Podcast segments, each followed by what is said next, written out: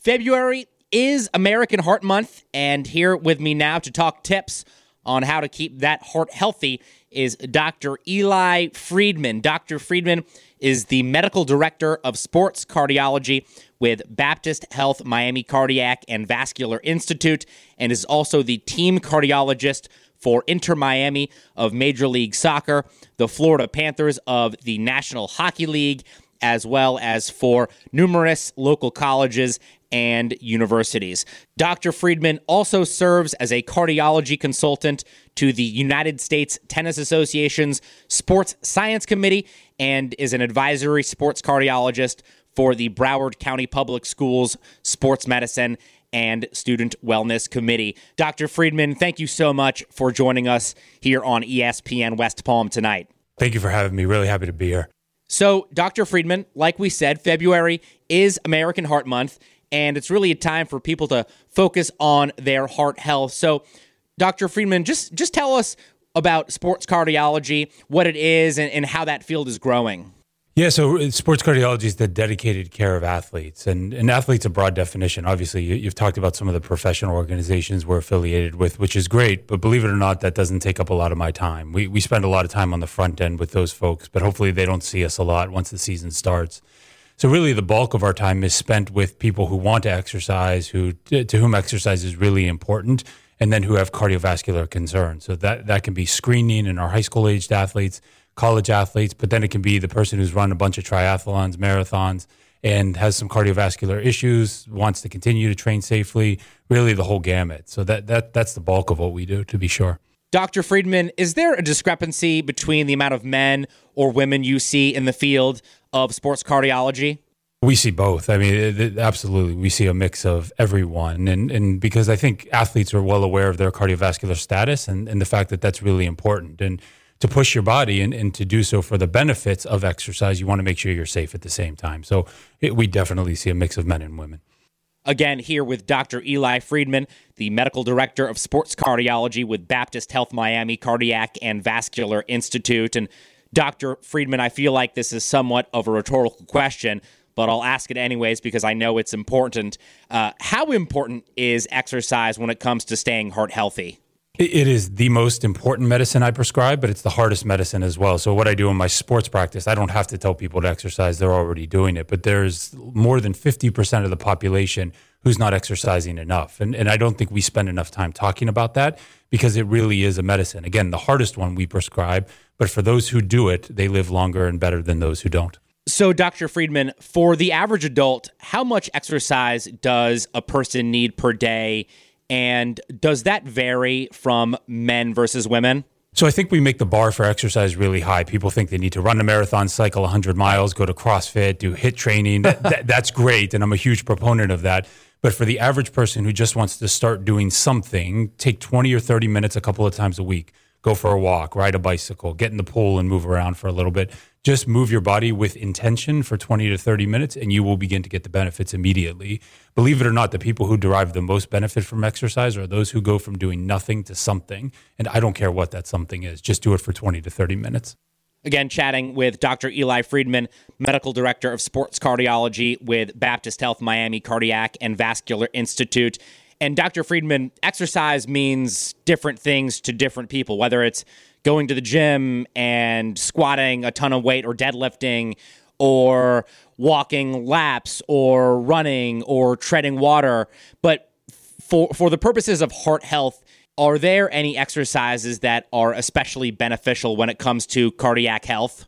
So I, th- I, think if we are talking truly cardiovascular health, so we're looking at blood pressure, cholesterol, blood sugars, then aerobic exercise is going to be best. That's going for the walk, that's the bicycle ride, the elliptical, whatever the case is, and just moving your body, getting your heart rate up. I don't care what that number is, as long as you feel okay, but just moving your body with intention. I, I do think a mix of both, though, doing the aerobic exercise and resistance or weightlifting, that, that that sort of thing, is really important too. So trying to mix it in, but again we're just trying to get people to move right. and, and do it. So I, I don't care what that intro to exercise is, as long as that's the gateway drug to more. Dr. Friedman, sometimes we look at professional athletes as superhumans, and sometimes and, and oftentimes they, they are. They do superhuman things. But how common is it to see professional athletes, again, at the highest level, with heart conditions? And what precautions do they need to take before they go out and, and push their bodies to their limits? These are the fittest of the fit. I mean, it's truly a privilege to work with these individuals because they are the best at what they do, and to get a peek at their engine, their their heart is really quite impressive. Um, we are seeing more people participating in sport with known cardiovascular issues. In the professional and the elite level, it's rare because a lot of the time um, they are screened multiple different times, and if there is a significant issue, that will be addressed prior to them getting into to their sport of choice. Um, but we are seeing more and more people do it. Christian Eriksen is playing with a defibrillator. He's playing at, at, the elitist levels of soccer doing it. You've got Gerard Butler playing in, in professional basketball with hypertrophic cardiomyopathy. So it's there. People who were once told they could never play sport again because of their issues are now playing and they're playing at the, the highest of levels. And so I think there's the recognition that people can do it and do it safely as long as we have our plans in place that if something goes awry, that we're ready to respond. Couple more things here with Dr. Eli Friedman, the team cardiologist for Inter Miami of Major League Soccer, the team cardiologist for the Florida Panthers of the National Hockey League, as well as for many other local colleges and universities. And, Doctor, you started to mention and, and talk about being prepared to respond to a, a cardiac crisis. And of course, we saw Damar Hamlin of the Buffalo Bills collapse earlier this year from cardiac arrest. But what was so important was the first responders that acted so quickly to save his life. Dr. Friedman, you are a huge advocate of learning CPR and working with an AED, and you are heavily involved with the MLS, the NHL, the USTA when it comes to being ready to respond to cardiac events. Dr. Friedman, can you tell us more about your work with these leagues and these associations and, and how you help teach them these life saving skills? I mean, Damar Hamlin, Christian Eriksen, you had Keyontae Johnson. these things have happened a lot recently, and it seems like it's happening more than ever. That's not necessarily the case, but we've just seen it on very high profile levels. And I can't emphasize enough that these people have been screened multiple times throughout their journey in sport. They've had their hearts checked with electrocardiograms, probably echocardiograms too, and still something really bad happened. But because of emergency action planning, people ready and willing to respond and recognize sudden cardiac arrest when it happens in sport, they survived and, and now they're continuing to play. So, despite screening, bad stuff is still going to happen. And the most important thing we can do is be able to recognize cardiac arrest when it happens, respond with high quality CPR and an AED. And, and I think what we're trying to do, and, and I really credit these professional organizations with whom I work, is chum the waters, get enough of it out there so that when the bad thing happens, everyone's ready. And, and, and certification is great, but our work is not spent with these two hour classes. Our, our work is spent, in credit to your organization today, because you guys are going to do it in 20 and 30 minute bites where we can just get this done, get people practicing, understanding what the defibrillator looks like, how to use it, because these are the most important tools in our toolbox for athlete safety. The screening's great, but the bad thing still happens. We got to be ready to respond.